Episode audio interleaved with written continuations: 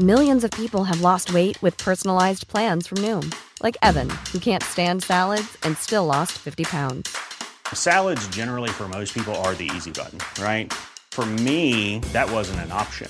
I never really was a salad guy. That's just not who I am. But Noom worked for me. Get your personalized plan today at Noom.com. Real Noom user compensated to provide their story. In four weeks, the typical Noom user can expect to lose one to two pounds per week. Individual results may vary. When you're ready to pop the question, the last thing you want to do is second guess the ring. At Bluenile.com, you can design a one of a kind ring with the ease and convenience of shopping online. Choose your diamond and setting. When you find the one, you'll get it delivered right to your door. Go to Bluenile.com and use promo code LISTEN to get $50 off your purchase of $500 or more. That's code LISTEN at Bluenile.com for $50 off your purchase. Bluenile.com code LISTEN. Hey there, it's Michelle Norris. I'm host of a podcast called Your Mama's Kitchen. When I travel, I'm usually looking for a way to find a taste of home when I'm not at home. And one of the things I love to do when I am at home is entertain. And Airbnb allows me to do that. When I was in California recently, I rented a house that had a great kitchen. And when we were sitting around the table, we we're all thinking, we're in someone else's house. Someone could be in all of our homes as well. If you have a home, but you're not always at home, you have an Airbnb. Your home might be worth more than you think. Find out how much at airbnb.com/slash host.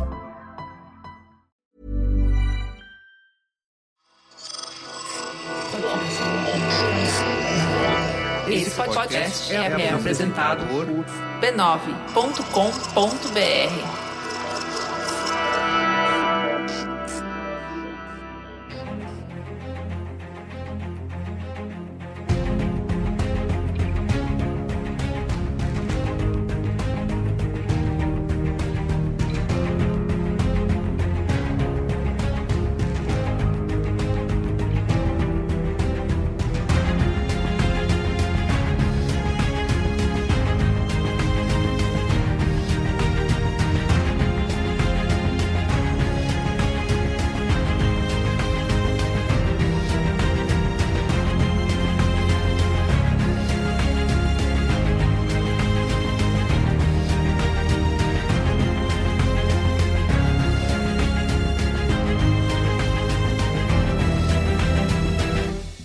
eu sou Carlos Merigo, esse é o Cinemático número 107. Estou aqui hoje com Soraya Alves. E aí, Soraya, tudo bem? Olá, pessoas.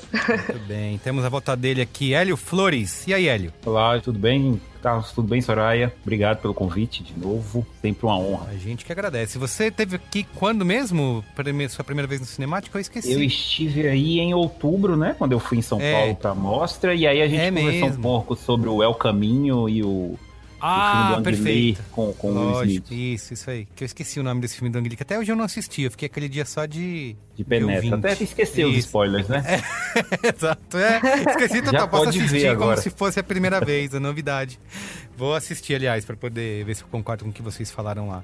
Bom, hoje a gente está reunido aqui para falar sobre Dark, né? A série fenômeno da Netflix, que teve a sua terceira e última temporada, que estreou no dia, último dia 27 de junho, né? Agora que a gente está gravando, faz completa o que duas semanas, né? Da estreia. Eu assisti só para gravar com vocês hoje aqui Aliás, acho que eu mereço um prêmio por isso.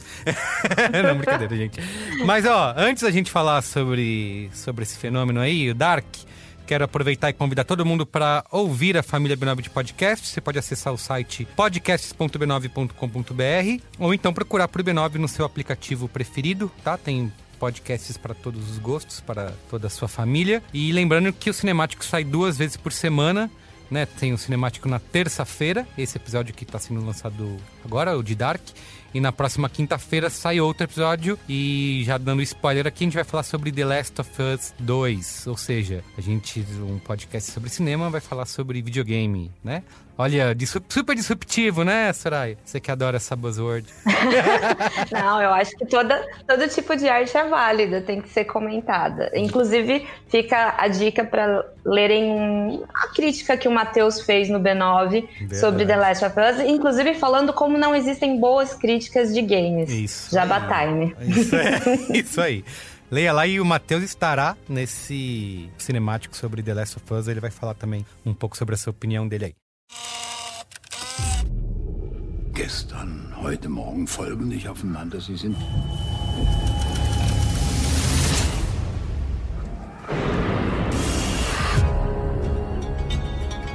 Diese Stadt ist krank.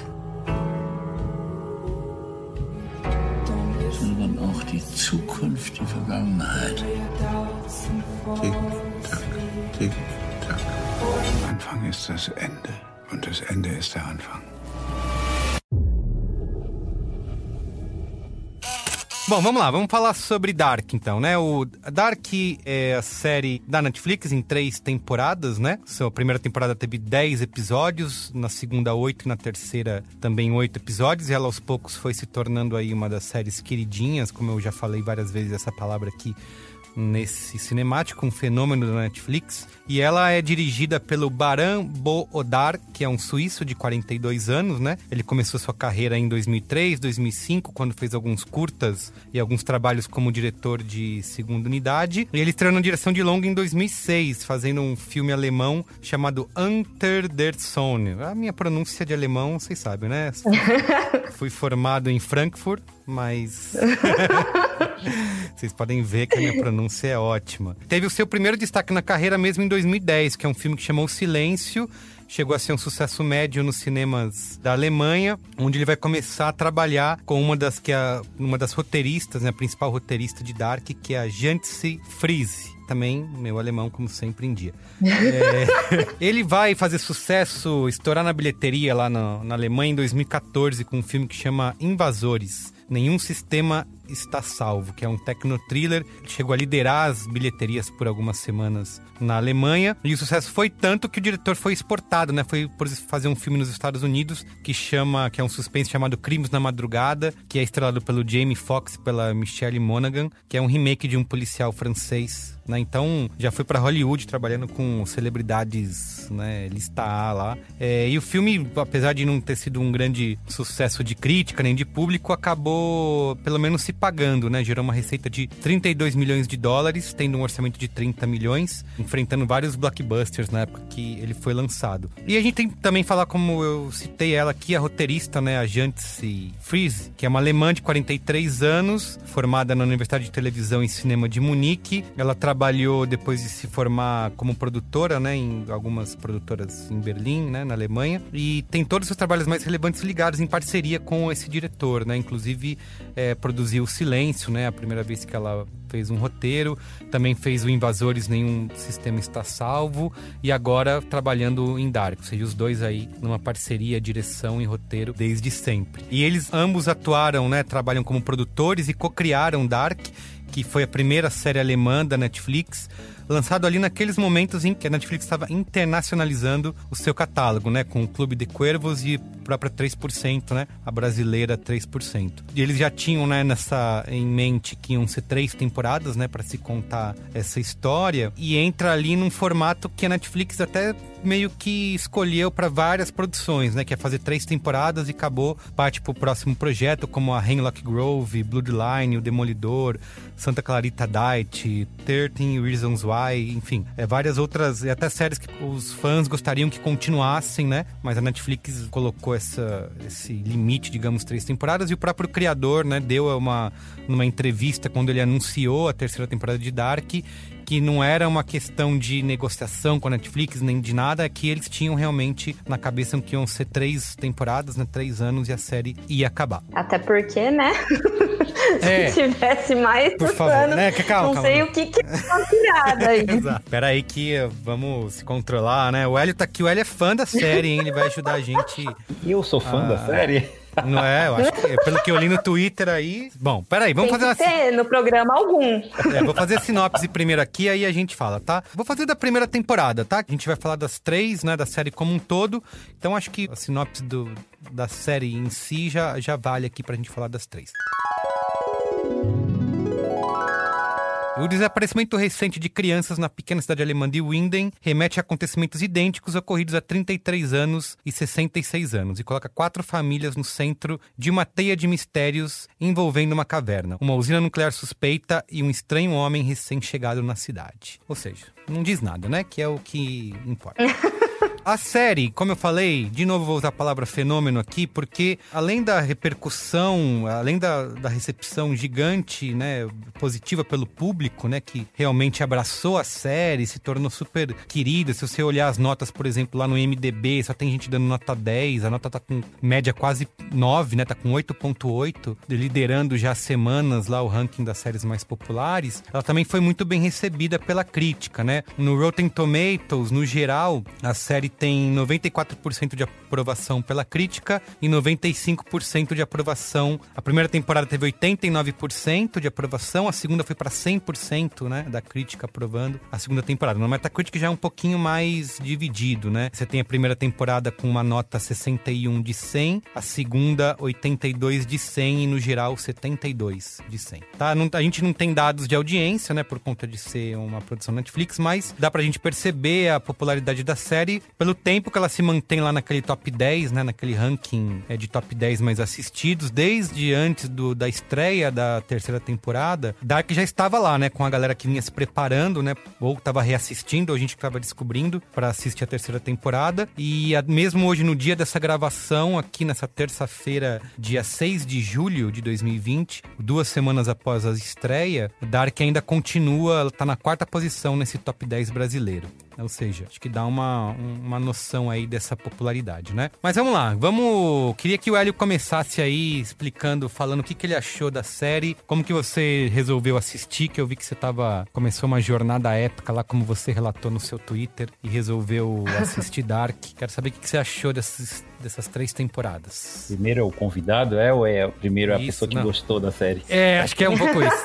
é um pouco as duas coisas. Quem gostou né? mais? É, não, eu, eu realmente não imaginava, alguns meses atrás, um mês atrás talvez, que eu estaria num podcast com você falando e elogiando Dark. Uhum. Porque é, eu vi os dois primeiros episódios de Dark lá em 2017, quando a série saiu, e desisti dela, nem por ter achado ruim, apenas não, não me interessou. E depois veio o que eu acho que é uma coisa até a ser discutida, que é a, os fãs, né? Veio uma Isso. celebração assim que, que faz até com que afaste pessoas, porque se torna bastante antipático, né? É. E é uma coisa que vem acontecendo muito com o Netflix, né? Quando tem uma série que todo mundo fala, veja, tem na Netflix, eu leio como não veja. Então, eu tinha uma antipatia justamente por isso, uh, não tentei a série, e agora, umas duas semanas antes da, da terceira temporada, eu, eu, decidi dar uma chance. Eu acho que eu, eu, acho que eu tava num, num clima de, de ver um quebra-cabeça que fosse Sim. audiovisual e as pessoas. Eu não tinha ideia do que se tratava a série. Eu sabia que tinha viagem no tempo porque eu assisti os dois primeiros episódios, mas quando eu vi também eu não tinha ideia. Inclusive, achei que fosse que é uma coisa que há uma, um detalhe que eu não, não curti muito na série, porque pelo primeiro episódio eu achei que fosse uma série de fantasmas, né? Porque o, o personagem encontra o, o, fantasma do pai ali todo cheio de piche no meio da floresta. Você vai, todo mundo que viu a série sabe, né? O, o Jonas vê o, pai que abre a série se matando e ele aparece no final do episódio. E eu imaginei que isso iria ser sobrenatural, seria uma, uma, uma série de terror. de terror. Talvez a frustração de ainda mais ir para os anos 80 80, né? No, na época o Stranger Things estava. Eu acho que o Stranger Things já tinha chegado, estava chegando, não sei. Já. Já, né? Aí falaram que era a versão alemã do Stranger Things e anos 80 de novo. Nossa, que, que, que, chatice e tal. Aí eu não continuei. O segundo episódio acaba exatamente dando essa, essa ideia de, de viagem no tempo. E aí, eis que eu me pego assistindo há 15 dias da terceira temporada.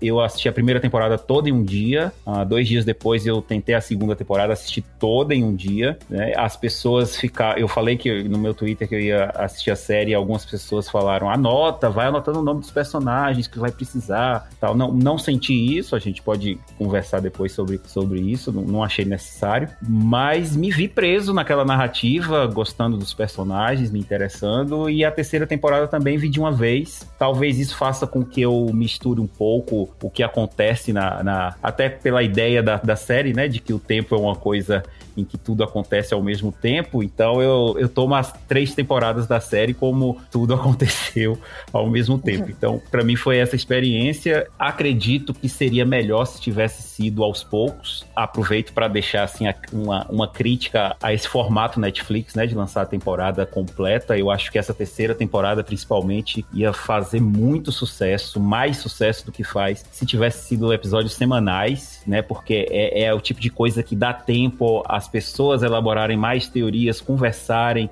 sentir o impacto de, de reviravoltas. É uma série que trabalha com reviravoltas informações o tempo todo, faz você sair daquele lugar de achar que estava sabendo do que se tratava. E de repente acontece algo de impacto no final do episódio. E isso isso acho que faria teria um movimento que muitas séries, uh, Game of Thrones, a própria Lost, há 15 anos atrás, tiveram, né? Ganharam muito com, com esse espaçamento e assistindo tudo de vez perde um pouco. Mas de qualquer forma, de modo geral, eu gostei muito. Eu acho tudo, todo mundo fala isso, de que é uma trama inesperadamente redonda, amarrada. O redondo aí é, é cíclico, né? Não é nem uma trama redondinha, é uma trama cíclica, em que tudo se fecha. Talvez a gente encontre aí, se a gente discutir bem a fundo, um ou dois buracos ou uma ou duas explicações que pecam aí por, por, um desenvolvimento melhor, mas além disso, eu acho que a trama é bem densa e tem personagens bem interessantes que sofrem coisas assim que eu vou deixar pra gente falar mais adiante aí depois que vocês meterem o pau aí na série.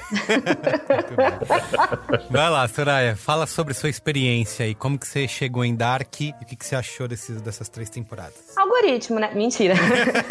eu também assisti a primeira temporada quando ela foi lançada em 2017 e eu assisti completa, assisti num todo, porque a primeira temporada realmente me interessou. Apesar de também por ser muito próximo do lançamento de Stranger Things e não só veio muita produção Netflix com essa pegada uhum. de anos 80, criança perdida na floresta, criança com bicicleta sim. e paixões adolescentes. Veio muita coisa nesse sentido. E aí sim entrou o algoritmo e eu fui acabando assistindo várias outras produções, também outras produções europeias que tinham essa pegada. Mas eu gostei assim do, da premissa da primeira temporada e eu assisti. Não foi maratonar foi aos poucos, mas eu assisti tudo da primeira vez. A segunda temporada, eu assisti o primeiro episódio e eu não, não me pegou. Não foi algo que eu terminei. Eu realmente terminei esse ano para assistir a terceira temporada, porque durante todo esse tempo não foi algo que eu senti de voltar ou que me fez falta. E eu acho que realmente essa questão de do fã clube que se, que se forma,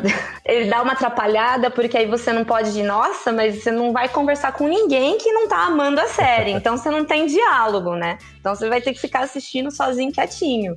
E eu realmente não, não peguei. Agora terminei segunda e terceira temporada, então também as coisas da segunda e da terceira estão bem frescas na minha mente. E eu acho que, no geral, para, pra mim, particularmente, não vale esse hype todo. Eu não acho uma série chata, uma. Nossa, que absurdo de produção, que horror isso aqui. Mas eu acho que ela é das produções Netflix mais recentes, inclusive, talvez a mais superestimada. Mas aí entra por várias questões de, de, da história que a gente pode falar depois. Boa. Olha, eu comecei a assistir. Quem me falou a primeira vez de Dark foi a minha mãe, que ela acho que é a maior fã de Dark que eu conheci.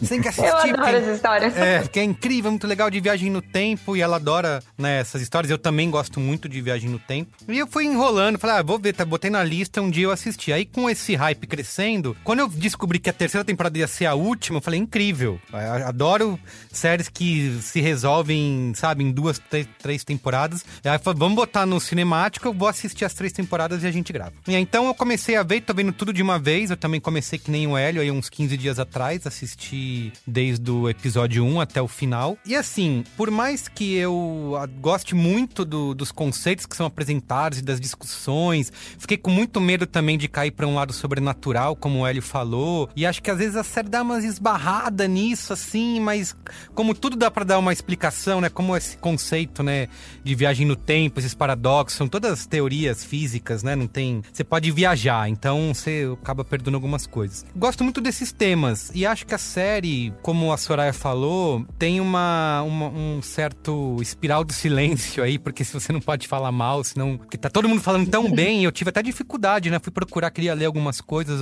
alguns textos críticos sobre Dark. Sim. E é difícil de conseguir, assim, porque todo mundo é quase unânime, né? Você, a, a recepção que a série teve em elogiar, né? Toda a complexidade. Eu acho que até tem um fetiche nessa complicação toda, sabe? Ah, é, tem que ver árvore genealógica, não sei o que, é super complexo, você não vai entender nada. E eu não sei se isso é necessariamente bom, sabe? Eu acho que, para mim, a série tem vários lapsos de brilhantismo, isso ficou claro para mim, principalmente nessa. A primeira temporada eu acho a mais difícil, eu acho um pedágio muito grande, que para mim, né, talvez acho que outros espectadores podem se é, também se vê nessa situação, mas para mim foi um pedágio muito grande ter que passar a primeira temporada inteira porque você não conhece ninguém, né? Você tá como toda a série, você tá se ambientando naquele lugar, conhecendo os personagens. Aí quando chegou na segunda, que eu já tinha, já conhecia aquela galera ali, eu já gostei mais, já tava mais imerso em querer entender essa complexidade. E eu acho que eu digo que a série tem esses lapsos de brilhantismo nessas explicações e quando ela começa a trabalhar com esses paradoxos, e principalmente na terceira temporada. Eu acho que os dois episódios finais são muito bons em resumir tudo que a série poderia ter sido para mim, mas não foi porque eu senti que ficou tudo isso escondido numa narrativa super rocambolesca e repetitiva, sabe? Me cansou muito o excesso de frases de efeito, assim, é. Ah, toda hora falando de tá tudo conectado, o fim é o começo começo, o começo é o fim. Cara, não precisa ficar falando toda vez, sabe? Eu, eu tinha, eu virava os olhinhos assim quando vinha essas frases de efeito querendo explicar as coisas que aconteciam na série. Mas o que eu gosto, assim, né, de ela ter um ritmo, não gosto de chamar de diferente, mas que eu acho que é diferente, sim, de outras produções, principalmente originais Netflix, baseadas no algoritmo, né? Que são coisas mais pops e mais rápidas, né? E episódios que fazem com que as pessoas conectem uma coisa com a outra sem parar. Que Dark leva o seu próprio tempo, né? Ela é mais lenta, ela é mais pausada, ela vai se construindo aos poucos. Ela não tá ali para te explicar tudo tintim por tintim. Ela vai te mostrando as coisas e, cara, você tem que ir guardando isso para mais para frente aquilo trazer alguma conexão conexão. Então eu gosto muito disso na série. Eu gosto dela trazer é, muitas referências, né, filosóficas, né, muitos nomes, até é. É, referências de ficção, né, de literatura clássica, de mitologia, de cristianismo, ou seja, tá tudo um, num caldeirão ali, né, essas questões histórico-filosóficas, tá tudo misturada. Mas eu acho que isso tudo acaba sendo perdido numa, num excesso de, numa repetição. Eu sinto que esses conceitos são apresentados muito bem, depois eles são enrolados durante bastante tempo até chegar a essa conclusão da terceira temporada, que eu gostei, só que assim, o impacto é diluído para mim, sabe? O que era para ser um final super impactante, emocionante, né? Que eu acho que é o que a série Exato. tenta ter, e teria tudo para funcionar comigo, porque eu sou, por exemplo, super fã, é um dos meus filmes preferidos, é A Chegada, né? Muita gente odeia o Denis Villeneuve, mas A Chegada eu saí do cinema tremendo e chorando. Meu Deus do céu, que coisa incrível, como aquilo me impactou. Eu acho que Dark tinha esse mesmo potencial, só que isso acabou sendo diluído para mim e que eu fico pensando que se fosse uma série com uma temporada só, talvez, uma minissérie que trouxesse esses conceitos e tivesse um, um impacto mais direto em vez de se repetir nesses temas e nessas idas e vindas e que eu tenho a sensação, apesar do que o Ali falou, né, de ah, tá tudo amarrado, eu sinto que a série tem esse cuidado, né, de tentar ir amarrando as coisas. Eu acho que algumas coisas ficaram pelo caminho, mas eles têm esse cuidado, mas eles vão esticando um pouco, né, para poder chegar e entregar essas três temporadas, o que para mim acabou tornando a experiência, em certos momentos, um pouco chata, assim, sabe? Bem difícil de se chegar e eu precisar insistir. Eu digo que eu gostei desses conceitos, mas eu não, não, não me diverti, sabe? Assim, no sentido de é, a história foi me levando pro final, eu fui me entretendo com aquilo, queria ver um atrás do outro. Não, toda vez que eu ia assistir um episódio, era um pouco de um, putz, vamos lá, vai, tem, vamos, tem que ver mais um, tem que ver mais dois. Então, esse é a sensação que eu tive e me sinto até um peixe fora d'água, lendo todas as as Sim. repercussões e as críticas e as notas. Eu fui lá no IMDB tentar achar opiniões de, de pessoas que assistiram, né? Espectadores comuns, a paisana e não críticos profissionais. Cara, é difícil você chegar numa nota que não seja menos que 10. tá todo mundo é, louco eu, lá. Eu geralmente não leio crítica antes de escrever a minha, e como Pedro Estrada quer que eu faça a crítica de Dark, eu vou fazer a crítica de Dark. Então eu ainda não li, mas por cima o que eu já vi alguns títulos, tipo The Guardian, é, New York Times, é brilhante, brilhante. já no título. Assim. É isso aí. Então eu fiquei tipo, gente, mas será que eu assisti errado? Eu assisti num mundo errado? que mundo que eu tô que Dark no meu mundo não, não pegou? Mas eu acho que essa questão da narrativa, você realmente você segue bem ela. Por mais que em alguns momentos você ache que putz, tá tendo uma enrolaçãozinha aqui, isso aqui não precisava exatamente. Eu tenho um grande problema, que é, para mim é o meu maior problema com a série, que é essa busca eterna por um plot twist maior que o outro. Ah, sim. Eu acho que isso que me pega muitas vezes, tipo, o tema já é complexo, já é uma coisa que você tem que até estudar, né? A Netflix fez até o site lá para você entender tudo bonitinho. Então, o tema em si, ele já é muito rico, ele já é muito complexo parece que você querer sempre colocar uma relação maior, familiar, ou uma ligação, ou um mundo, ou, sabe, é sempre um plot maior do que o outro, Sim. porque você tem que se surpreender. E é, se surpreender e criar a questão das pessoas ficarem analisando, né? É, aí você cria todo um ecossistema de galera que vai fazer teorias e tal. Sim. Isso funcionou muito bem, né, Sim. na época de Lost. Então, mas aí eu concordo totalmente com o que o Hélio falou. Isso faz muito sentido quando é um lançamento semanal, quando é espaçado, quando dá tempo para se criar essas teorias e debater até um próximo episódio. Esse esquema de maratonar e que é uma, um novo né, modelo de consumo imposto justamente pela Netflix, não, não dá espaço para isso. Dá espaço para todo mundo assistiu, agora a gente vai conversar sobre isso, mas não me dá spoiler. Então não, não dá para se criar todas essas teorias, embora fosse a ideia, fosse legal. E aí fica uma,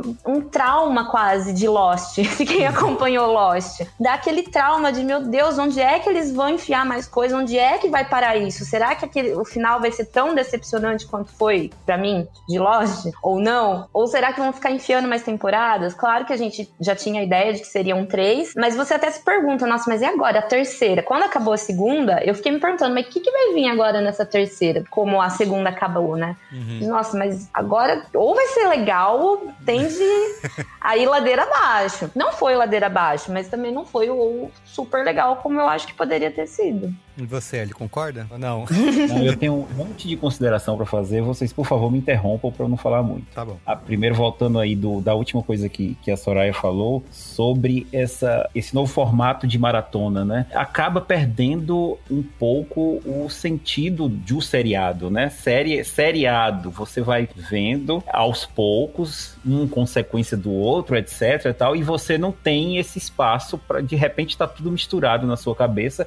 De repente você tem a sensação, porque os críticos de TV americanos odeiam quando um realizador, um autor de série, fala assim: ah, não é uma série, é um filme de 10 horas. Né? Os críticos de TV detestam, mas assim, não é aquela série de TV antigamente em que tinha o, o plot da semana e a cada semana você via uma nova historinha. É uma história só, continuada, e que uma vez lançado nesse formato, sim, é um filme de, no caso do Dark, é um filme de 26 horas. Então, uhum. a pessoa que maratona, eu acho que inevitavelmente vai trazer alguns, alguns defeitos, né? Vai, vai, vai ver de forma negativa. Ah, tá enrolando aqui. Os episódios, eles precisam de um formato. A Netflix tem essa, essa flexibilidade de que um episódio pode ser 44 minutos, outro pode ser uma hora e 10. É. Né? Então não precisa ficar. O, o, Lost eram 42 minutos e a gente podia tranquilamente dizer: né? esse, esse episódio aqui não tinha razão de ser de ter 42 minutos. Então você é, é, obrigatoriamente pelo formato você tem que preencher os 42 minutos. Mas esse formato da Netflix também, no entanto, não faz com que tenha episódios de meia hora de 20 minutos, né? Tudo 45 para 50 para uma hora para uma hora e 10 os últimos episódios dessa terceira temporada de Dark, se eu não me engano, passam do, de uma hora. Né? Isso, né? é. O último Sim. tem uma hora e quinze, uma hora e vinte, é, né? Então. O primeiro dessa temporada já, da terceira, já é mais de uma hora. É, já dava até pra colocar no Letterbox. Vou ter que ver isso aí pra aumentar Exatamente. O, o número de filmes vistos. Então, isso perde esse conceito de série mesmo, né? De você estar tá acompanhando uma história que tem uma mitologia própria, que tem personagens que precisam ser desenvolvidos aos poucos. Né? Você uhum. fala da primeira temporada como assim uma mais penosa, porque é necessária você apresentar aqueles personagens. Isso se você acompanha semanalmente é outra coisa. Quando você assiste 10 horas seguidas, fica realmente maçante. Então, eu não culparia tanto a série, mas mais a nossa experiência hoje como espectador de série. Em querer ver tudo de uma vez, né? Dessa reação. Uma outra coisa que eu achei interessante e que tem a ver com uma experiência que a gente tem e que não tem, a série não tem culpa, foi que é engraçado isso que eu não tinha pensado, né? Que a Soraya citou coisas da mesma época parecida, anos 80, criança, bicicleta, floresta, etc, é. né? Roupa de chuva amarela. É. Nossa, it total. É. Sabe, e, e o que eu achei interessante é que eu acabei, por conta de Dark, eu acabei procurando esse filme O Silêncio dele, do hum. Barambo Dark. É um filme de 2009, ele fez em... Na verdade, ele fez em 2009 e eu acho que teve problemas de distribuição, ele só foi lançado mundialmente em 2012, 2013. Mas é um filme de 2009 que tem anos 80, criança, sumiço, bicicleta, floresta. Sério, tem isso tudo no filme. Então, assim, bem antes da moda da Netflix. Então, assim, é normal que a Sim. gente vá assistir e vai associar com o que está sendo produzido atualmente. Mas, novamente, talvez seja, e eu acho que é sim do interesse do, do realizador, porque há alguns temas comuns, até a forma de tratamento. Até o diretor de fotografia do, do filme é o mesmo. E trata de hum. temas sérios, graves, personagens ressentidos, pedofilia, que é um tema difícil, e ele trata de uma forma assim que se Hollywood fosse refilmar esse, essa obra dele, eles teriam que mudar o final, né? Que eu não vou falar aqui, mas seria bem interessante para analisar junto com algumas coisas de Dark, principalmente da terceira temporada. Enfim, é, ver o filme depois me deu uma, uma sensação maior que eu já tinha de que ele tinha um, um projeto ali com temas que interessam a ele uhum. e que entrou nesse, nesse formato Netflix, talvez porque foi a Netflix quem resolveu patrocinar. Entendo até a, a, essa, essa redundância de, de frases, de, de motivações, porque é complicadíssima a trama, então pois eu acho é. que a trama trama até fica fácil de ser é, levada justamente pela forma como eles montam, como eles colocam alguns diálogos. Não é expositivo, mas essa coisa do fim ao começo, a ideia geral do, do, do que, que é a viagem no tempo, de que você não pode alterar nada e tudo o que aconteceu vai acontecer de novo. Isso tudo eu acho que ele integra muito bem ao drama dos personagens e isso vai elevando, sim, como a Soraya disse, mas eu não vi como assim uma necessidade de tornar as coisas complicadas. Eu vi como parte de um projeto total que eu acho que me foi revelado só com a terceira temporada. Eu uhum. também não eu, eu não gostei do final da segunda temporada pelo, pelo que ele trouxe de, de ameaças para a terceira, né? Uhum. Quando aparece tal personagem no final e você, ai meu Deus, vai complicar mais ainda isso isso. Pra isso, em vez de explicar, eles vão adicionar mais uma camada. É, não precisa de mais uma camada. E de repente, para mim, tudo fez sentido, sabe? À medida sim. do desenvolvimento. E sim. até me tornei até mais fã da série por conta disso. E alguns desdobramentos e destinos de personagens eu achei fantástico. Isso eu achei, embora, ao contrário de vocês, eu acho que a série precisava de um ou dois episódios a mais para dar Poder. conta. Sim, esse final. É, mas é isso, Oélio, porque assim, eles. O que, que eu acho? Que eles se repetem tanto de uns episódios ali no meio, e o final, eles jogam só algumas coisas ali e você. É, porque o final tem, pronto, tem duas né? coisas, né? Tem um elemento novo que precisava ser abordado, eu acho que não dá tempo, realmente. E o penúltimo episódio, que eu acho que traz muita coisa, que era algo que eu tava muito curioso para saber se eles iam dar conta ou não. Mas esse penúltimo episódio dá. Mas ainda assim, me parece que falta tempo para desenvolver não tudo que veio atrás, mas tudo que ele trouxe nessa última temporada. Era uma temporada uhum. para 10 episódios, eu acho. Né? Sim. Mas justamente para dar conta de algumas coisas desse final. Bom, vamos parar de enrolar e vamos para os spoilers para a gente poder falar livremente, né? Spoilers! Please, Avada Kedavra. I father. A boy's best friend is his mother. What's in the fucking box? I see dead people. Damn you all to hell! Rosebud. Silent breed is people! Quer falar, Soraya, sobre spoilers? Chato. chato, sério, chato. Mentira. Não sei, eu, eu, eu, gosto, eu tenho essa mesma ideia que o Hélio falou, que apesar de em alguns momentos você pensar o que é que vai me entregar, ela entrega, ela amarra. Isso é realmente. Tá todo mundo falando e a gente tem que falar também. A série, ela realmente amarra Isso. a maioria das coisas de um jeito convincente, ok. É, você percebe que eles tinham realmente esse projeto, né? De, de comer início, Sim. meio e fim, né? Não foram fazendo conforme vai escrevendo, né? Vai inventando mais coisas. Realmente tem essa Sim. sensação de amarração. Aí pode ter, dentro do seu apego ou não por cada personagem, a forma que foi levado para cada personagem. Eu talvez goste de alguns, não goste de outros. E eu acho que o final em si, a resolução, né, do que é precisava ser feito para acabar com essa patifaria de viagem no tempo toda, foi extremamente simplista, né? Perto do que tudo que poderia ter sido, tudo que a série nos fez pensar, foi muito simples, né? Foi tipo, cara construiu isso aqui para tentar reaver o filho que ele tinha perdido, a família que ele tinha perdido. Cai quase num clichêzinho ali, mas passa, porque é uma explicação, a explicação que eles repetiram todas as vezes, Isso, são os seus desejos mais profundos uhum. que te move para fazer alguma coisa. Então, nada do que um desejo mais profundo de reaver sua família. Então ele, ele, eu compro a ideia, mas que naquela horinha que revela, que eles conversam, que eu falo, ah, sabe, você dá aquela suspiradinha de era isso? É, porque a sensação, isso. eu gosto, sabe, Soraya, eu gosto muito disso aí, de porque isso é a conexão que eu tenho, a conexão emocional que eu consigo ter com a série, de falar, putz, legal, entendi porque que ele fez isso e, e essa é, é o começo o começo foi ali, né? Só que eu acho que para chegar nesse ponto, você adiciona tantas coisas acima que isso fica, é o que eu falei, fica soterrado, sabe, para mim. Eu concordo com você que parece meio simplório, né? Depois de tudo que ele fala, olha só o tamanho desse negócio, Exato. é tão grandioso, é tão épico, são tantas coisas acontecendo e no final é uma resolução que parece simplória. Só que é, é num ponto que eu consigo me conectar emocionalmente, de me reconhecer nos personagens, de, de, de torcer para que aquilo seja solucionado. É, até o próprio relacionamento do Jonas e da Marta, né? Que elas estão o tempo todo naquela complicação. Cara, aquele momento final lá dos dois desaparecendo, puta, que legal, gostei que foi, que foi desse jeito. Até aquela própria cena do jantar, né? Em que tudo foi como, como tudo, aquelas pessoas não existem mais. E ele acaba daquele jeito no jantar, meio misterioso, sabe? Inclusive quando a Hannah, quando pergunta qual é o nome que ela daria pro filho, ela fala Jonas e o nome. E fica um final meio que aberto, né? Digamos assim, é, vai. Eu gosto. ela muito... lembrasse, né? Isso, isso, exatamente. Ela fala, tive um déjà vu aqui. Eu gosto muito disso. É coisa que eu, em produções desse tipo, que eu costumo gostar e desejar que seja desse jeito. Mas para mim foi uma complicação que eles vão, por exemplo, até próprio o Jonas lá, que é o Adam, né?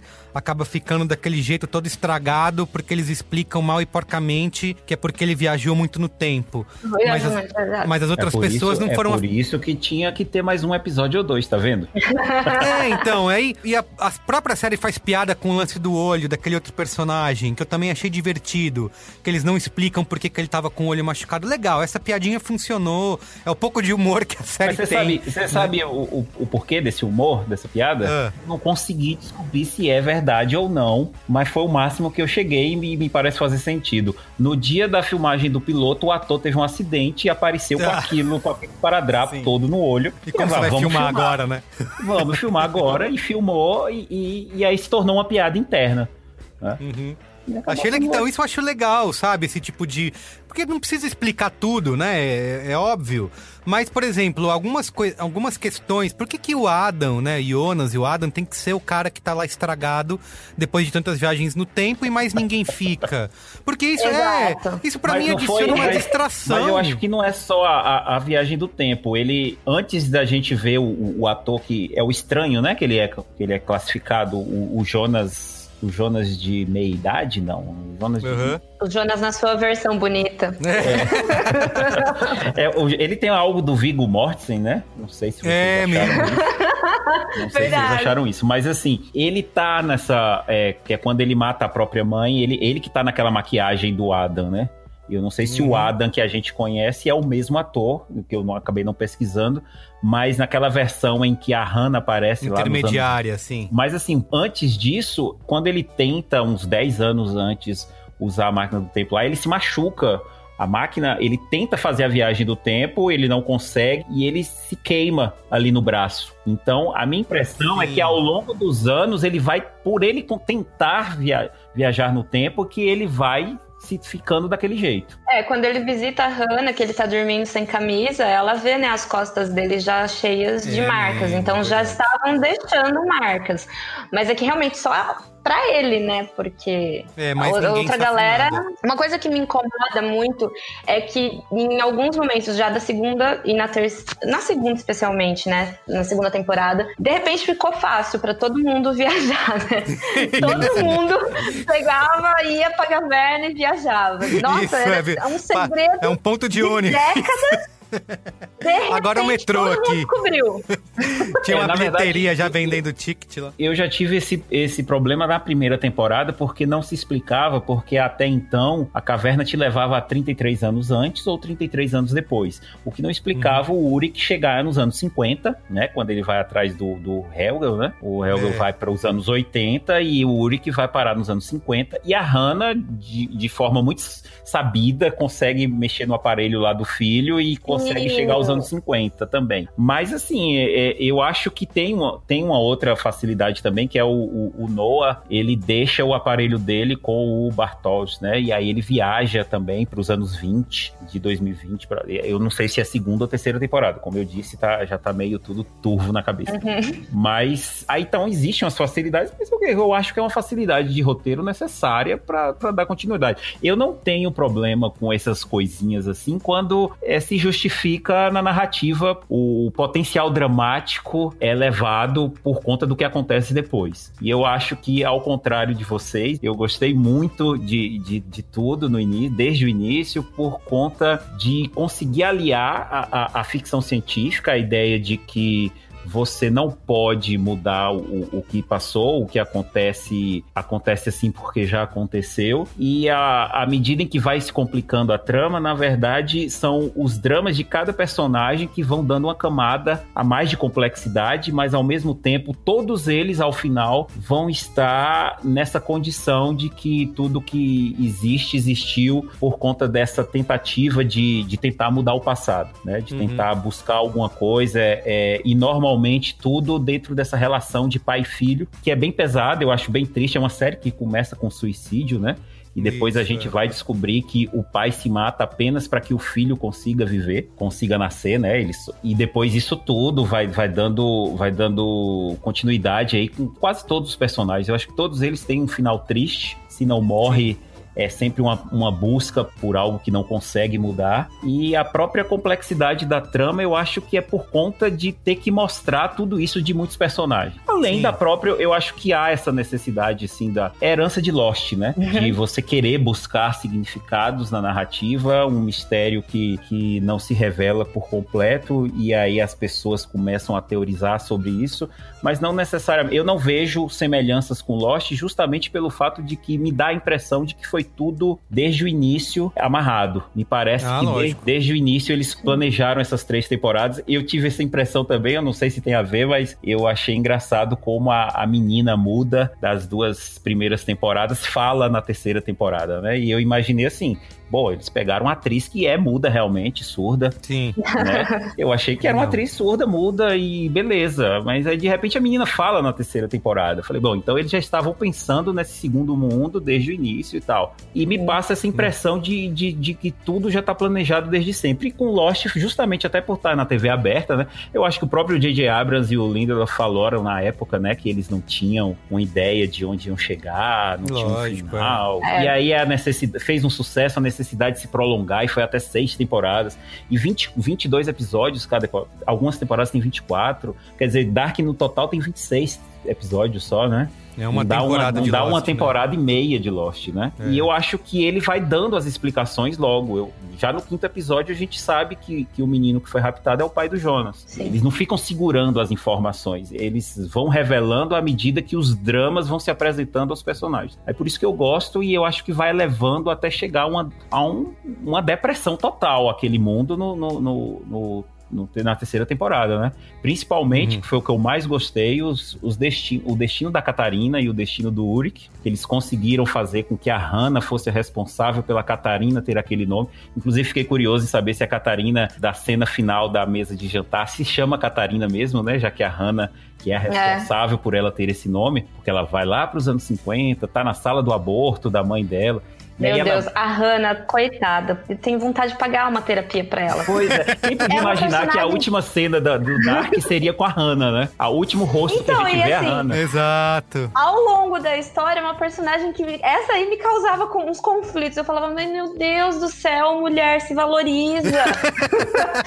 Sabe? Vamos conversar, sai dessa. Ela viaja no tempo, gente para ir perguntar pro cara se ele ama ela. Isso, e, e aí. Ele não responde, ela vaza. yeah. Tipo, fica aí. Coitado, o cara sofreu esse Uric aí, hein? E ele foi o que mais sofreu, né? Porque foi é. o único ele foi. que viveu os 33 anos ali preso.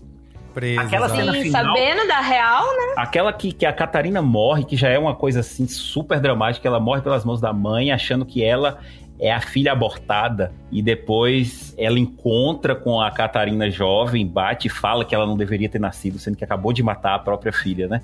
E depois disso, mostra o Uric olhando lá pro relógio, esperando, já se passaram 20 ou 30 minutos, não sei, do horário que a Catarina marcou de buscar ele, e ele olhando para aquele relógio, a gente sabe Isso, que ele vai morrer. É, São nossa. finais trágicos de pessoas que tentaram mudar o passado porque não conseguiram viver com o presente. E aí no final se revela que tudo isso isso ocorre justamente porque uma pessoa não conseguiu viver com a perda, né? E é, e é uma série que trata da é. perda o tempo todo, de relações familiares. E esse cientista, eu acho a, revelação muito boa, porque é um terceiro mundo, primeiro porque tudo é em três nessa, nessa série, né? Não são só três temporadas, tem até essa trifecta aí, uhum. tudo gera três. E claro que você teria um terceiro mundo, que seria um mundo original. E esse cientista, e, e tudo ocorreu, todo esse sofrimento, porque é um ciclo de sofrimento esses dois mundos, que as pessoas não conseguem, né? É, é o, ele cita o Nietzsche e, e, Deus me livre tentar dar conta de Nietzsche falando, né? falando aqui, mas é o, o, eterno retorno, né? Essa, essa condição humana de, de se repetir sempre as mesmas coisas, ter que conviver com aquilo e tudo é sofrimento. E aí vem o Schopenhauer, que é quem, acho que é a frase dele que inaugura a temporada. A primeira temporada é Einstein, a segunda é Nietzsche, a terceira é Schopenhauer. Uhum. Então, é assim, é só sofrimento aqueles dois mundos, né? As pessoas têm fins trágicos, horríveis. Tudo se explica justamente por essa busca incessante de, de, de tentar é, resolver algo do passado ou uma perda. E aí a gente descobre que esses dois mundos horrorosos são causa de um homem que não conseguiu lidar com a perda da família, né? E resolve fazer algo com isso. E aí a, a, a resolução é aquele casal principal, Adão e Eva, se sacrificar para que o mundo exista. Eu acho que aí ele foge do sofrimento, né? Que precisa ter um final feliz, pelo menos. Depois de tanto tempo, uma amiga minha assistiu, disse que não gostou porque tem final feliz. Mas, mas eu acho. Final feliz naquelas, né? A galera que se acompanhou, a dupla de protagonista é. lá, que chorou o tempo inteiro. É, mas desapareceu. Se você, mas se você pensar que o, o, o destino delas é aquele e é inevitável, a não existência eu acho que é até uma coisa melhor do que o sofrimento. Né? Sim, tá Porque eles iam sofrer eternamente, né? E aí, tanto, eu não sei vocês, eu acredito que todo mundo imaginou que quando o carro do filho do cientista passasse ali, ele, o acidente seria causado justamente porque o Jonas e a Marta aparecem. Estavam no caminho, né? sim. Eu imaginei que a gente ia ter um final de, de, de série, assim, super pessimista, né? Mas eu acho não que. Não dá pra mudar nada, né? Não dá pra mudar é. nada. Eu, Até é, aquilo ali. E sobe os créditos, sensação. né? É. E sobe. Não, seria horrível. É. Né? Imagina. Mas eu achei bonito essa coisa familiar. Eu, eu achei interessante você, no final da série, você ter um personagem que você nunca viu, que é o filho do cientista, com a, com a filha e a esposa. Eles uhum. pegam o carro, saem, tem um diálogo simples e curto, e nesse diálogo ele entende que ele precisa valorizar mais a relação familiar. A mulher sai com a criança no meio da chuva, eu não sei como é que aquelas pessoas são acostumadas a sair. Não existe guarda-chuva lá, né? Ela sai com a criança com a Charlotte no meio da chuva, dá uma agonia terrível. E aí, quando eles voltam, você percebe uma história daquela família de ressentimento com o pai, que talvez você até perceba isso pelo próprio fato de você ter visto outros personagens vivendo situações similares durante as três temporadas. Então, eu acho tudo muito bonito, muito, às vezes, depressivo, Sim. mas é, é, é uma carga dramática que eu acho que a série desenvolve bem, apesar da gente estar tá focado muito na nas, nas viagens do tempo, na, na, nas teorias. Acho que as teorias que são feitas não é nem culpa dos roteiristas, né? Aliás, Porque eu assisti muito. Eu li várias teorias e vídeos no YouTube de gente teorizando, explicando e tal.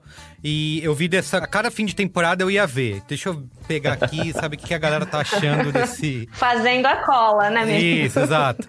E aí eu achei legal da série que nenhuma dessas teorias, ou quase nenhuma das teorias que as pessoas Deu ficaram. Certo, né? É, ficaram falando na internet durante um ano, nada Mas nunca daquilo dá, foi... cara. Mas nunca dá. As pessoas têm uma necessidade de teorizar. o Better Call Saul mesmo, alguém soltou uma teoria aí num site grande essa semana e o roteirista do Better Call Saul respondeu lá no. Né? Deu um print no... E se fulano foi quem fez isso? Ele não, sabe? Porque até Mad Men, eu não sei se vocês viram Mad Men, mas Mad Men tinha teorias absurdas que não tem nada a ver com a série. Mas vocês não acham que faz parte da diversão? Eu acho que um pouco do efeito de dar Dark e do. do eu acho. Né, o, do, o que dá esse, essa, essa popularizada e todo mundo discutindo e compartilhando. Que é a experiência compartilhada, né? Que a gente teve de Game Sim. of Thrones, teve de Lost, que todo mundo sente falta, porque hoje é tudo maratonado. Eu acho que Dark traz um pouco disso, né? Quando extrai uma, tem, uma temporada, você vê todo mundo falando de uma vez aquele hype, é isso, você tá compartilhando essa experiência com as pessoas. E acho que faz parte da diversão você ficar teorizando aqui ah, que é isso, para onde vai, né? Eu acho que é uma coisa legal, assim. É que eu não me conectei tanto com a série. Eu acho que faz parte desde que isso é, não atrapalhe sua experiência com a série. Não tem nada a ver com o restante, porque isso afasta pessoas. Eu, eu não tinha interesse em Dark justamente porque eu não tenho interesse nesse tipo de, de diversão. Ficar, uhum. sabe, é, fantasiando. E nada contra quem faz isso. eu acho que é uma coisa, uma marca nossa também do, do, dos tempos atuais. Eu acho que é a herança de Lost, né? Que foi a série que. Sim. Eu, eu não sei se vocês são do, do tempo do Orkut Brasil, do Lost Brasil. Sim. Né, que fazia a vigília. Eu assisti o último episódio. Nossa, até o episódio sair, a gente já tinha feito várias teorias do que ia acontecer. Exato, baseado no teaser. Exato. É isso, é. é. Né? Eu lembro que a galera assistia episódio por transmitido naqueles Justin TV, sabe? Sem legenda, super. Porque não podia, meu Deus, eu não vou ter tomar spoiler e tal. Eu acho que mesmo que não faça sentido as teorias, é, a, a galera realmente gosta e isso ajuda no hype, sim. Ajuda a. Ai, tá todo mundo falando, tá todo mundo criando essa teoria, eu vou assistir lá também. Uhum. É, vocês acharam tão complexo assim? Porque eu vi muita gente comentando da dificuldade em lembrar quem era quem, né? Visualmente mesmo, os personagens e tal. Isso. Mas eu acho que depois que é tudo apresentado, não tem mais muita confusão. Eu, eu pelo menos consegui seguir bem. É, eu acho que, não como eu falei, também. a primeira temporada eu acho que é um, é um, como eu falei, um grande pedágio, assim, porque você não conhece ninguém. Eu, eu até na aparência, como você falou, Soraya, eu não consegui reconhecer as pessoas do futuro, mas depois, conforme eles vão mostrando, a segunda já eu acho que vai mais. Você já reconhece, né? Quando ele mostra alguém, Sim. você já sabe quem é quem, mas você precisa passar, para mim, pelo menos, pela primeira temporada, para conseguir começar a se conectar com esses personagens, né? É, eu, eu acho que a primeira dificuldade é o fato de ser alemã, né? Você tem um monte de ator que você não conhece. É, é. A, a, ao cinema alemão. Eu, eu mesmo que assisto filmes alemães não reconheci ninguém. Não tem diversidade nenhuma. Né? É, a, a atriz que faz a Charlotte, ela faz o, o, silêncio do, do filme anterior do cara. É a única, é a única naquela, naquele filme entre os atores de Dark que tá ali na obra anterior dele. Além disso, eu acho que existe uma, uma cultura nossa de necessidade de. É, eu acho que vem até dessa coisa de ficar fazendo teorias. É uma necessidade de ter explicações logo. Eu fiquei assim Sim. meio chocado com o fato de que Dark, a cada episódio que você via, você podia ir direto na internet ver vídeos e textos explicando o episódio. Acho que as uhum. pessoas não tiveram nem tempo de raciocinar, não queriam raciocinar. Já estavam fazendo explicado. Né? Já estavam indo lá ver as conexões e tal. Eu acho que as conexões são simples, talvez, para quem acompanha muito os filmes de ficção científica, para quem já viu filmes de viagem no tempo, porque a Netflix eu acho que traz novos espectadores, né? Pessoas que não não estão acostumadas a, a, pegar tramas assim, mas eu não acho complexo, eu acho complicado para algumas dessas pessoas, mas eu acho que há também essa necessidade de, olha, eu vi isso aqui, gostei, mas deve ter algo mais, vamos ver o que, que tem algo mais. As pessoas procuram um texto crítico, um, um, um comentário, não para ter um diálogo a mais com o filme, mas para ver se tem alguma explicação a mais, o que, que ele não entendeu. E aí uma uhum. série como Dark é prato cheio para que as pessoas nem parem para pensar nas conexões, né? E vá direto ao vídeo. explicação. É impressionante, é tem vídeos, tem textos, uh, aí, aí os easter eggs. no YouTube é um, um, monte lá de gente fazendo explicado. É, e, e assim são as explicações que você olha assim. Eu parei para ver de um só episódio a pessoa fala, a pessoa faz um, um, resumo do episódio, sabe? Tudo que você viu. Fala, ah, lembra disso que aconteceu? Ah, se você tiver uma memóriazinha boa, você vai lembrar do que aconteceu, né? Claro que eu tive a vantagem de assistir tudo de vez, né? Se eu tivesse assistido mais de um ano atrás, né? A segunda temporada. Se eu tivesse assistido é. mais de um ano atrás, talvez eu não lembrasse de tudo. Mas ainda assim, eu acho que é uma necessidade de ir atrás de alguma coisa e, e não parar para apreciar o que tá vendo. Boa, concordo. Bom, vamos dar, dar notinhas para Dark, as três temporadas? De 0 a 5 estrelas. O Hélio fala primeiro. Eu não, vocês que vão dar notas baixas e aí eu avalio minha nota. Olha, só por, só por aquela imagem do Magnus no Novo Mundo, que ele ficou a cara do Loki. ficou igualzinho o Loki. Gente, o menino era loiro, de repente ele apareceu o cabelo escuro, a cara do Loki, sem tatuagem. Tem notinha? Uh, 3,5. Ó. Oh. 3,5. Olha, eu acho que eu também vou no 3,5 da, da Soraya.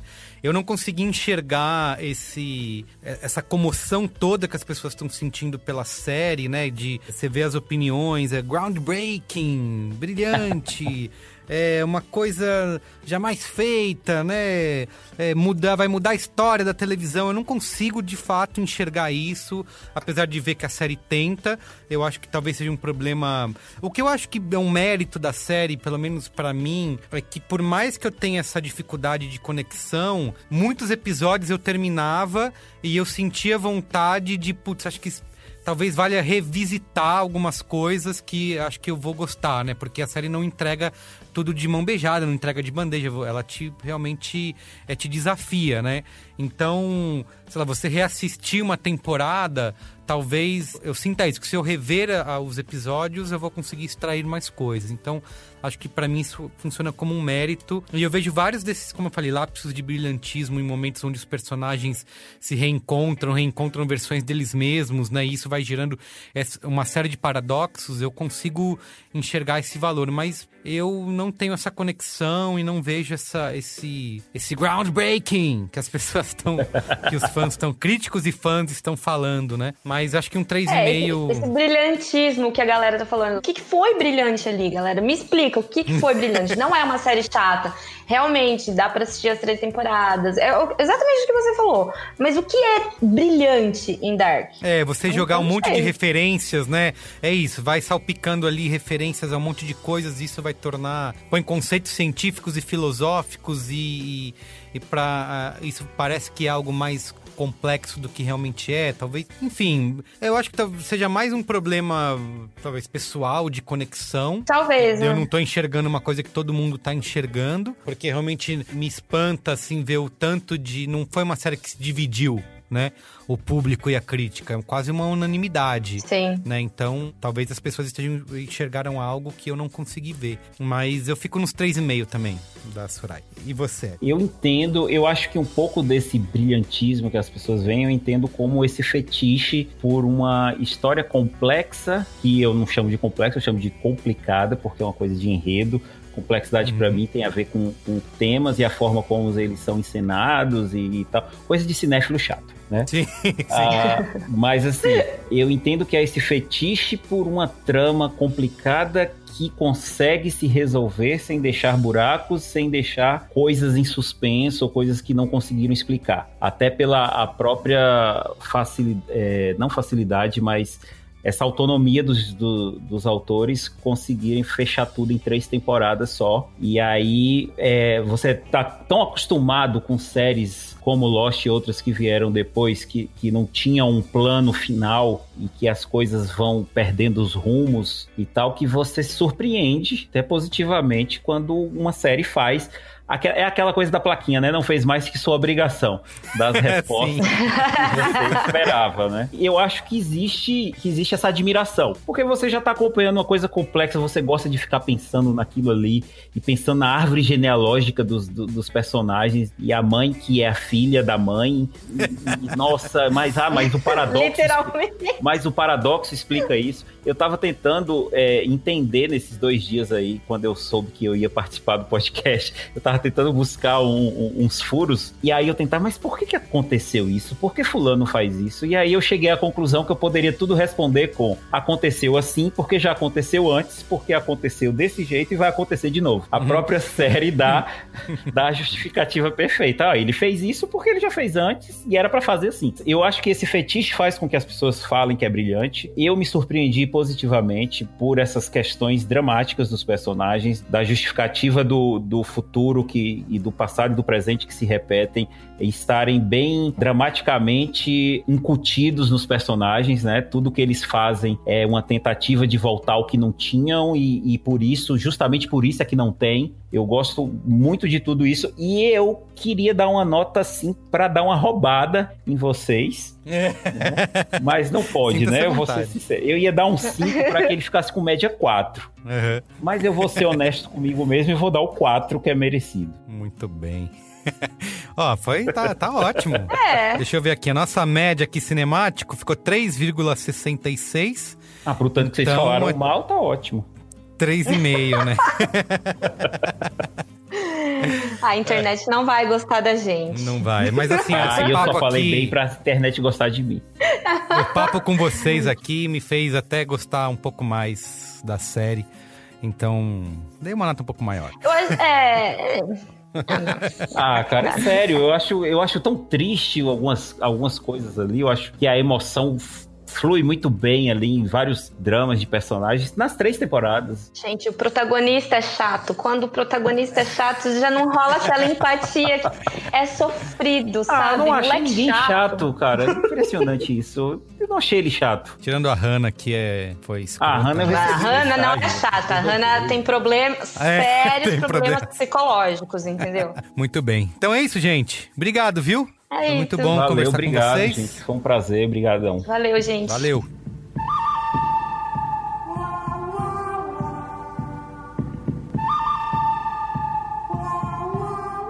Fala galera, tô eu e o Matheus Fiore aqui. Dá oi, Matheus, por favor. E aí, pessoal, bom dia, boa tarde, boa noite. Estamos aqui invadindo o finalzinho do programa do Dark, né? Hoje, apesar que a gente não participou da maravilhosa discussão que você acabou de presenciar aqui, né? Com o Carlos Merigo, Soraya Alves e o Hélio Flores. Estamos aqui hoje nessa retinha final de programa porque a gente não podia deixar de falar, né? Um certo acontecimento que rolou no começo dessa semana que eu acho que impactou todos de alguma forma, né? A gente perdeu nessa madrugada da segunda-feira, né? Ao lendário compositor compositor Ennio Morricone, aos 91 anos de idade, por conta de um acidente triste, né, Matheus? Foi fratura de bacia, né? Pois é, cara. Aquele tipo de morte que você pensa, putz, o cara realmente, ele tava para ir já, porque foi por um negócio tão pequeno, tão bobo, né? É, então, é 91 anos, a gente fica até olhando, né, 91 anos, já viveu o suficiente, mas, pô, cara, é... Ainda mais num cenário de pandemia, né, a gente fica, a gente fica sempre cagado nessas horas de ser uma coisa ainda mais grave, mas no fim foi uma, uma queda que deixou ele internado e aí as complicações disso levaram à morte dele, né? Uhum. A gente não ia deixar de comentar essa morte, né? Ainda mais que é duro, né? A gente, tá, a gente tá numa sequência de mortes meio difíceis, né? A gente teve a morte do Joe Schumacher, da Susana Amaral, do Carl Reiner, né? A gente teve uma, uma tá tendo uma sequência de, de perdas aí por vários motivos e todas com o seu valor, né? O Carl Reiner é um dos mestres da comédia, a Susana Amaral, um nome, assim, importantíssimo para o cinema brasileiro, pro Hora da Estrela. O próprio Joe Schumacher, a gente já fez uma dedicatória no, há umas duas semanas. Mas o Enio realmente foi uma coisa que eu acho que pega todo mundo com as trilhas, né, Matheus? Eu acho que não tem, não tem muito que se fazer além disso, né? É, que além de ser um cara que trabalhou no auge ali do cinema faroeste, ele, pô, é o cara que mais compôs trilhas pro Sérgio Leone, por exemplo, que talvez seja o grande expoente do cinema faroeste. Ele também fez, cara, trilha pro Brian de Palma, pro Oliver Stone, pro Mike Nichols, pro Don Siegel, pro Tarantino recentemente, pro John Carpenter, pro Warren Beatty, pro Polanski, pro Bernardo Bertolucci, enfim, para muitos diretores importantes em muitos momentos diferentes de Hollywood. Então, ele é um cara assim que além da influência óbvia dele, ele é um cara que tem a assinatura dele em no trabalho de muitos autores que são muito importantes para a história do cinema. É um cara que é, é muito louco, né? É um cara que ele, ele surgiu no, no, cenário por conta da missão, né? E por conta de uma derrota no Oscar, que eu acho que ele, assim, foi todo aquele, aquele buzz de Hollywood que fez ele, ele virar, começar a explodir no mercado, mas, cara, anos 60 e 70, você vai ver a produção do cara, foram 150 créditos em, em 10 anos, assim, de produção, né? E é, e é o que você falou, né, Matheus? O cara tem uma importância pro espaguete e pro diálogo, né? Porque a gente também teve isso, né? Ele, ele teve uma produção, ele foi um nome muito recorrente nesse tipo de produção do cinema italiano né, nessas décadas, e mesmo assim se manteve, né? É o cara para fazer fazer coisas como o Enigma de Outro Mundo, Intocáveis, sabe? Ele foi realmente transcendendo a própria realidade a ponto mesmo dessa, de ter feito trilha sonora do Cinema Paradiso, que é por, considerado por muitos o momento que o cinema italiano deu uma virada para outra direção, né? Então, Sim. ele sobrevi sobreviveu várias mudanças no tempo e é um cara que meio que se tornou temporal por isso, né? Então. Ele é um cara tão persistente que, tipo, muita gente achou que ele já tava pra acabar e deram um Oscar honorário para ele, que é o maior símbolo, tipo, ah, não reconhecemos seu trabalho em vida, mas vamos te dar isso aqui antes que você morra sem nada. Só que aí vai lá um ou dois anos depois ele ganha o Oscar pela composição que é no filme do Tarantino, né? Os Oito Odiados. É muito engraçado, né? Como é. Eu lembro que. Acho que foi no. Foi um pouco antes ou um pouco depois do Me Too que, que apareceu a pipocora dele reclamando também do. de ter trabalhado com o Tarantino, que ele não gostou. Então era. Era, era um cara que. Ele é uma entidade do cinema, né, cara? E, o, e a própria colaboração com o Tarantino, né? Ele foi trabalhar com o Tarantino, o Tarantino falou: vou chamar o Morricone. Depois que o Morricone reclamou das, do uso das composições dele nos filmes do Tarantino, né? Então. E, e, é muito engraçado, né? Como é um cara que trabalhou até a, até a morte, assim. Ele tava, ele tava ativo, até deixou o obituário dele para todo mundo ver agora. E tava todo mundo Sim. achando super, super interessante como ele falava. Eu só tô me dando trabalho de escrever obituário para as pessoas não se darem o trabalho de. Enfim, de, se preocupar comigo, né? Então, uhum. eu acho que é justo a gente deixar essa, essa justa homenagem a uma. a o que é provavelmente uma das maiores lendas aí da da, música no cinema, né? E vai, e vai se juntar a Bernard Herrmann, Nino Rota, vai uma galera aí que ele vai se juntar agora, né? É, eu acho que para fechar vale até a gente usar uma frase do Sérgio Leone, que foi o cineasta que mais trabalhou com ele, que o Leone uma vez disse, né? Eu sempre digo que o meu melhor roteirista é o Ennio Morricone, porque muitas vezes uma nota musical ou então uma orquestração fala muito mais do que uma linha de diálogo. Um cara do tamanho do Sérgio Leone fala isso sobre, sobre o trabalho musical do cara, é porque você vê que ele realmente ele sabia o que estava fazendo. Ele, como poucos, sabia como usar a música para encaixar na narrativa não só ser uma música bonita, mas uma música que contribui para o sentimento que aquela cena está passando ele, assim, na minha opinião pessoal, como ninguém soube fazer isso no cinema. E é uma perda, assim, imensurável, mas pelo menos ele deixa como legado uma carreira gigantesca que a gente nunca vai conseguir ver todos os filmes para zerar. São mais de 350 filmes e, cara, impressionante que é um cara que, por ter formação clássica, era um cara que compunha para cada objeto da orquestra a, a sinfonia Pô, que ele estava orquestrando. Então, era um cara que nos anos 60 e 70 ele teve que largar vários projetos na metade porque ele não tinha como dar conta do, do volume de trabalho que ele tinha em mãos, porque era um cara dedicado a esse nível, né? Enfim, eu acho, eu acho que é isso, né, Matheus? A gente deixa aí nossa justa despedida aí a um, a um ícone, né? A uma lenda, como sem, sem tirar nem pôr, né? Uhum. Então é isso, viu, gente? Até quinta-feira, vamos que vamos aí e salve ao mestre, né? É isso, galera. Um abraço e um beijo a todos.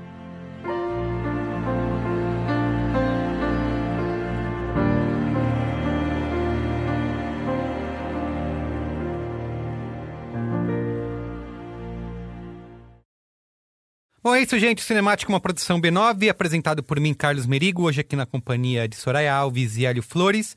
Eu faço coordenação geral junto da Juva Lauer e Cris Bartz, o apoio à pauta e pesquisa do Pedro Estraza, a edição é de Mariana Leão, com a supervisão de Alexandre Potashev e apoio de Andy Lopes, a identidade visual de Johnny Brito, coordenação digital feita por AG Barros, Pedro Estraza, Iago Vinícius e Lucas de Brito, e o atendimento e comercialização por Raquel Casmala, Camila Maza e Thelma Zenaro. Tá bom? Obrigado, gente!